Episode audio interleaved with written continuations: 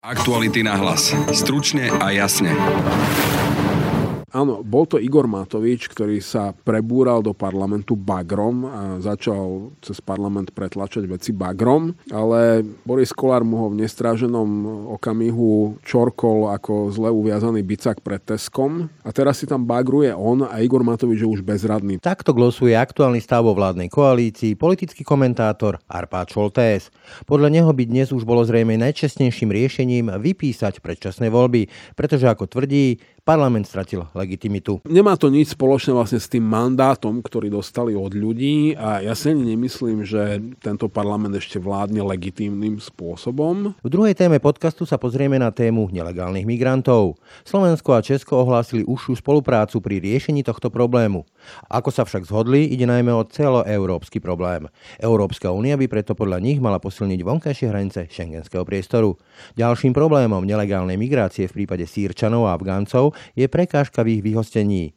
Problematiku nelegálnej migrácie a hraničných kontrol vysvetľujú policajný prezident Štefan Hamran, minister vnútra Roman Mikulec a riaditeľ úradu hraničnej a cudzineckej polície Robert Gucký. Je tam zázemie spravené, vykurovanie, pripravujeme tam aj ďalšie veci, aby ten krátkodobý pobyt, ktorý tam sú tí Syričania, bol štandardný je teda a tá nálada bola pozitívna, nevytvárali sa trecie plochy, ktoré spôsobujú tú nervozitu. Je piatok a tak je tu čas na pohliadnutie sa za aktuálnymi udalosťami uplynulých dní s briským komentátorom politického i spoločenského diania, spisovateľom Arpádom Šoltésom. Parlament je totiž po tzv. káblovej prestávke opätovne plne funkčný a poslanci majú za sebou doslova maratón hlasovaní, ktorých sa to hlasovalo i obštruovalo naprieč všetkými možnými stranami, a to vo všakovakých ad hoc koalíciách. Aký je teda odkaz takéhoto parlamentu? A platí stará známa poučka, že keď zasadá parlament, životy občanov, ich slobody ani majetky nie sú v bezpečí? No ako sa stal Boris Kolár krstným otcom parlamentu? Odpovede budeme v dnešných aktualitách nahlas hľadať s Arpádom Šoltésom. Pekný deň a pokoj v duši želajú Denisa Žilová a Brane Robšinský. Ruský prezident Vladimír Putin nariadil útok na Ukrajinu a rozputal ozbrojený konflikt v susedstve Slovenska. Ukrajinské mesta ostrelujú, stá tisíce Ukrajincov hľadajú záchranu v zahraničí.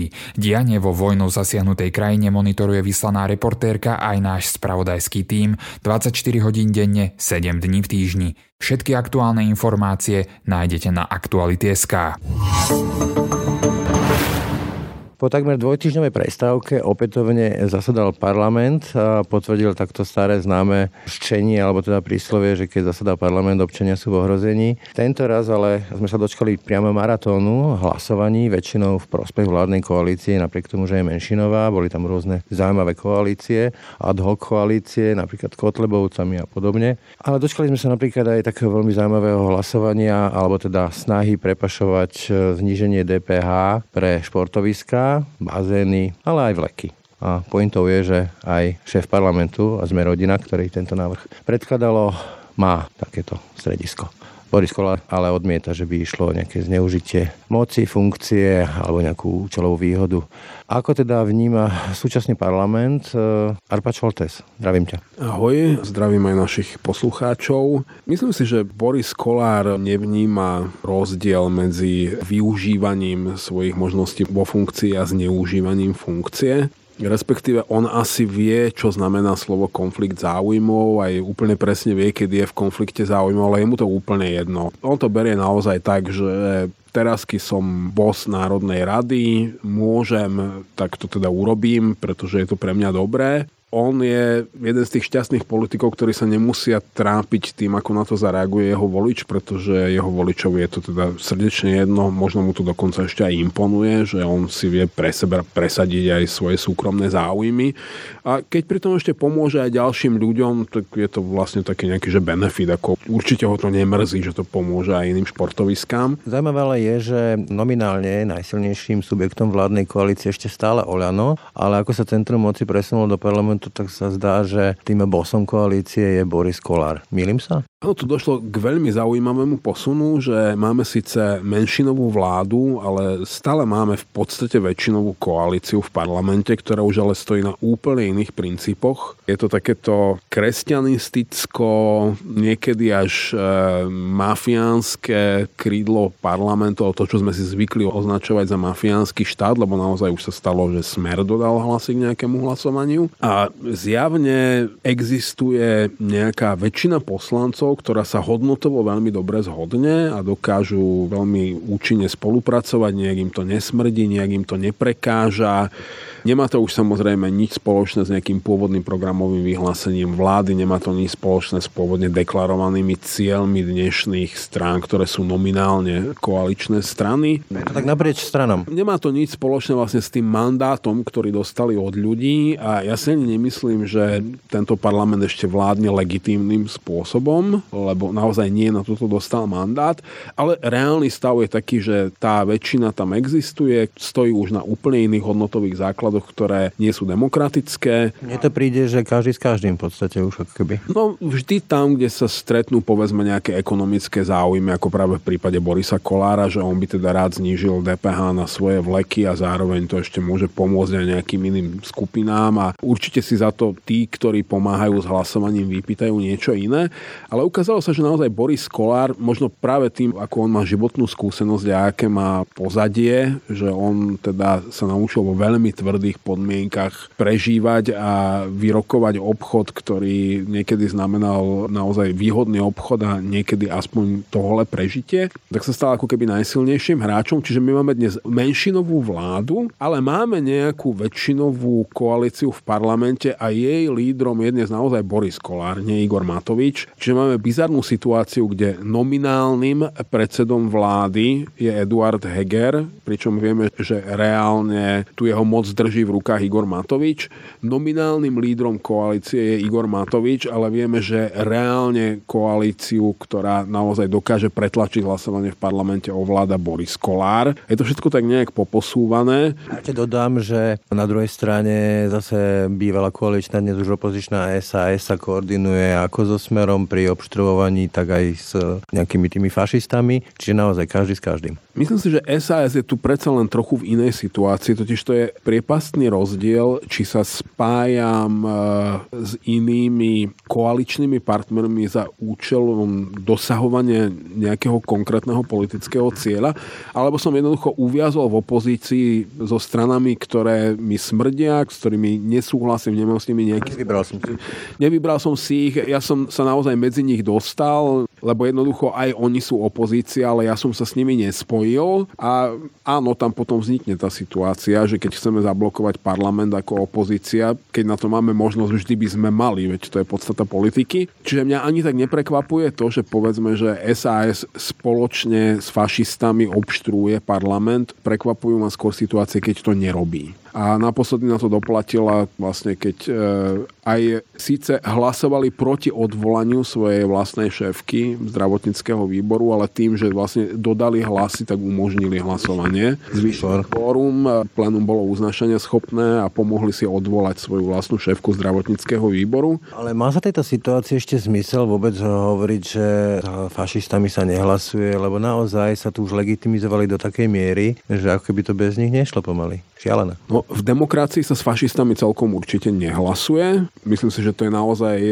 úplne z takých tých základných pravidel demokratickej politiky, že s fašistami sa nemôžem spájať absolútne za žiadnym účelom. Nikdy, nikdy za žiadnych okolností. A preto sa treba pýtať, že či ešte tento parlament e, má záujem o udržiavanie aspoň nejakého zdania demokratického systému, či naozaj ten spoločný hodnotový základ na ktorom e, funguje táto nová parlamentná koalícia, či je naozaj v súlade s ústavnými princípmi štátu, či teda konajú v zmysle tej ústavy, na ktorú prisahali a či ešte tento parlament vôbec legitímny.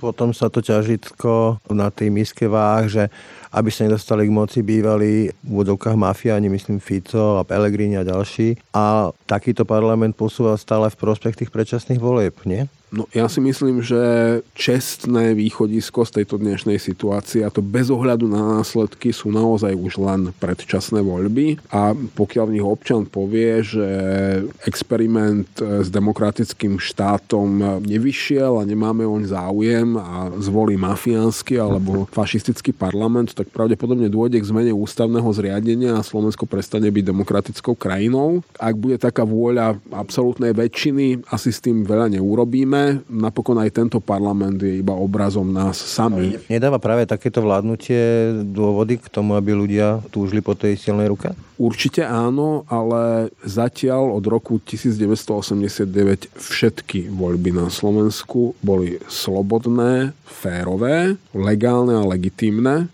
a toto je výsledok našej vlastnej voľby.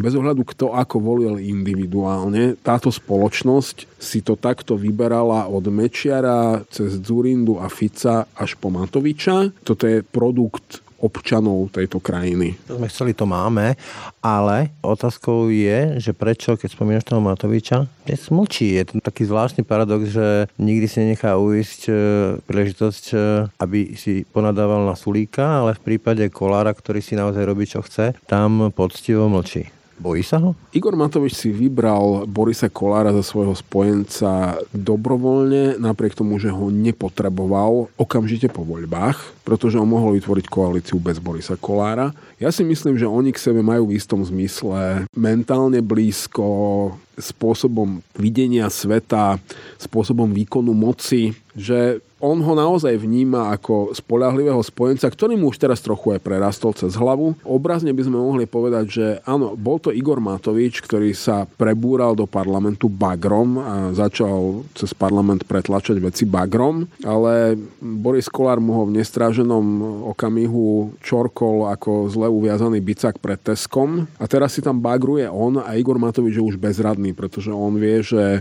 Kolára sa mu to rozsype. Áno, buď to bude Borisovi Kolárovi tolerovať, alebo všetci, ako tam sú, skončia a moc preberie niekto iný, možno oveľa horší ako oni a ešte sa budú musieť aj báť revanšu. Je obrazne povedané kľúče od miešačky tej volebnej dnes drží Boris Kolár, hej? Áno, Boris Kolár a on je v tomto športe skvelý. On jednoducho on prežil všetky tie politické potičky v parlamente, tak ako prežil všetky potičky.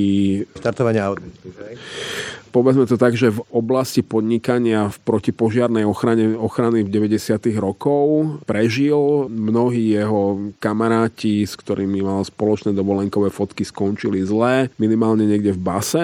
On je stále tu, je v jednej z troch najvyšších ústavných funkcií, má v rukách naozaj obrovskú moc. On je naozaj on je majstrom prežitia. On si vie vyčkať na správny okamih, v správnom okamihu vie zareagovať správnym spôsobom a vždy vie presadiť svoje osobné záujmy. Keby takýmto spôsobom dokázal presadzovať záujmy krajiny, bol by z neho brilantný politik, tak to je to podľa mňa naozaj len krstný otec Národnej rady. Pri na záver, možno takým symbolickým vyjadrením ducha Národnej rady je aj voľba verejného ochrancu práv, teda ombudsmana ktorý sa už tak blísol takým tým výrokom, že vlastne ľudské práva sú to, na čom sa zhodne Národná rada, ak by som to trošku parafrázoval. Ako čítaš ty túto voľbu? Čo to bude za ombudsmana? Myslím si, že Národná rada vybrala presne takého ombudsmana, akého chcela práve pre tento výrok si to myslím. On totiž to týmto výrokom poprel právnu teóriu a prax v zásade od konca druhej svetovej vojny.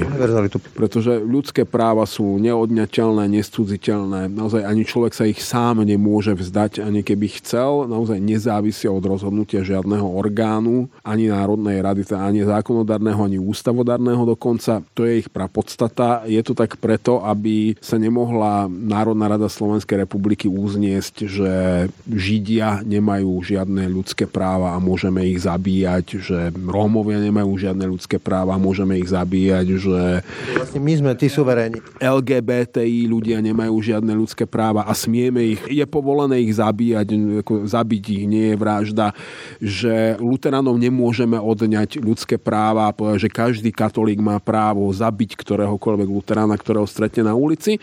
Pokiaľ zrušíme základné ľudské práva alebo ich podriadíme rozhodnutiu parlamentu, tak parlament môže prijať takéto opatrenie. Bizarné na tom je, že ešte aj komunistický totalitný štát vlastne uznával nejaký koncept základných ľudských práv.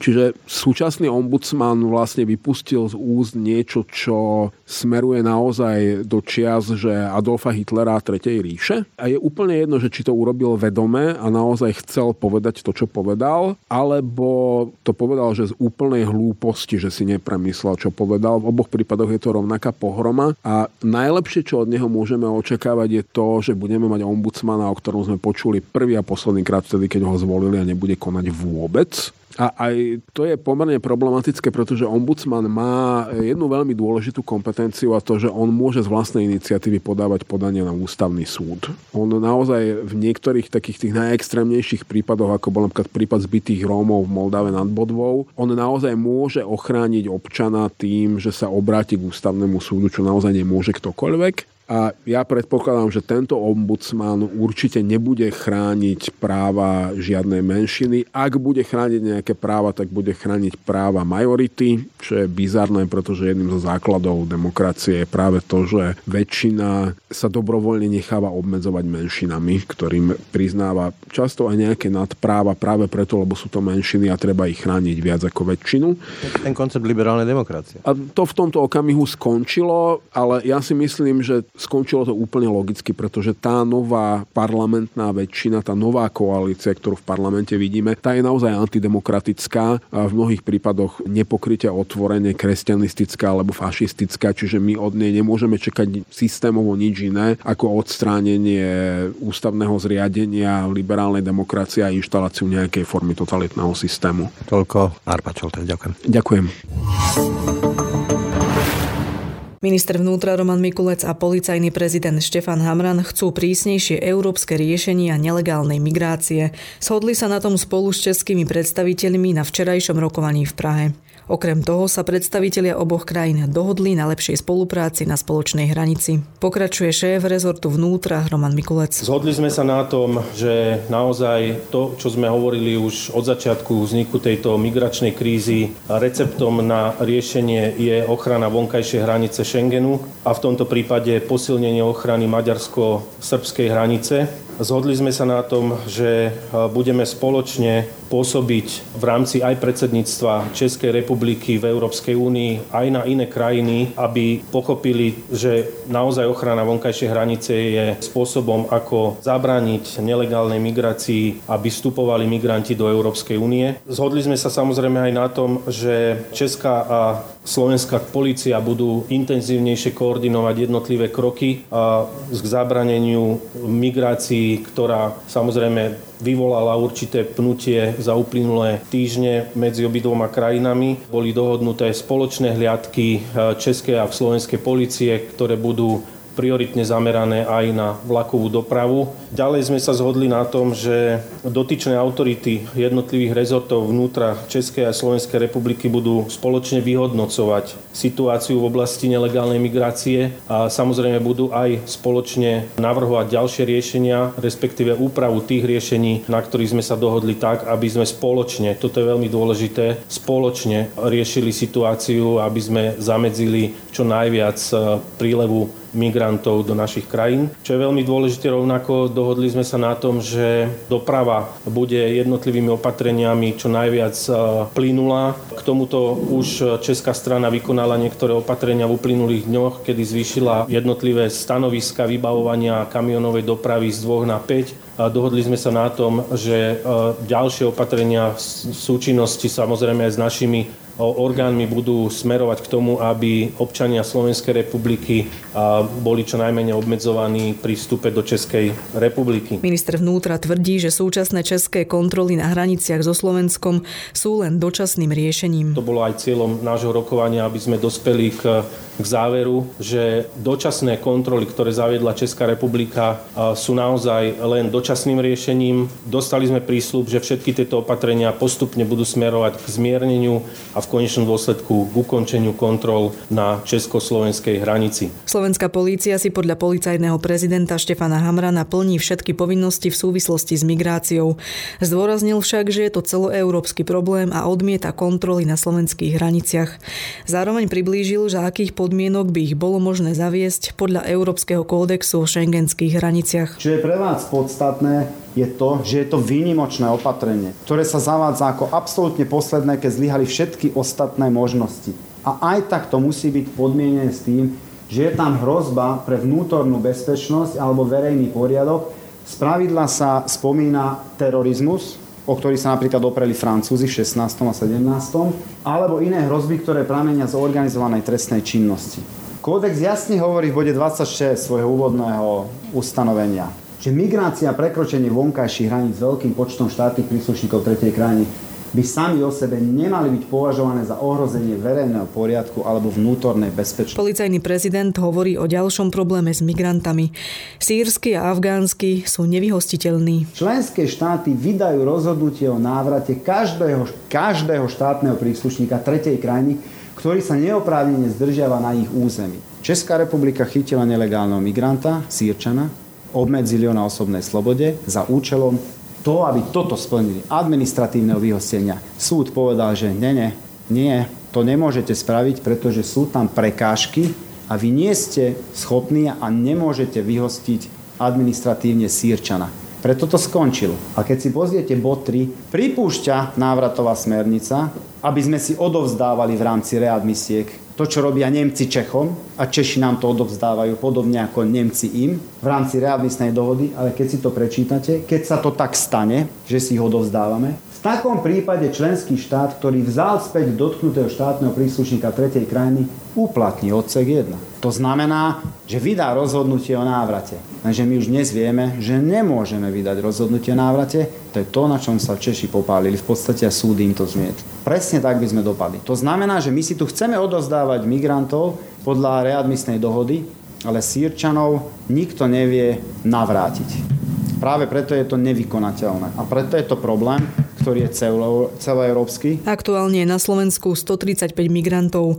Ako to vyzerá v stanovom tábore v Kútoch, nám priblížil riaditeľ úradu hraničnej a cudzineckej polície Robert Gucký. Situácia v Kútoch absolútne pokojná. Dneska tam máme 135 ľudí. Osoby, ktoré využívajú toto zariadenie, tak sú, myslím, že v dobrej nálade pomáhajú tomu aj teda, jak povedal pán prezident, policajti, mimovládky, chodí tam pán Krčmery, ktorý to zhodnotil veľmi pozitívne, domáce obyvateľstvo, starosta Kútov, bývalý kolega náš, to znamená, jemu bol pekne vysvetlené, že tá robota, ktorú odviedli obča- Kúťania a ostatné dediny, myslím, že fajn. E, polícia je nápomocná, poskytuje tam ďalšie sily a prostriedky, aby aj obyvateľia miestni mali pocit bezpečia, čo je veľmi dôležité.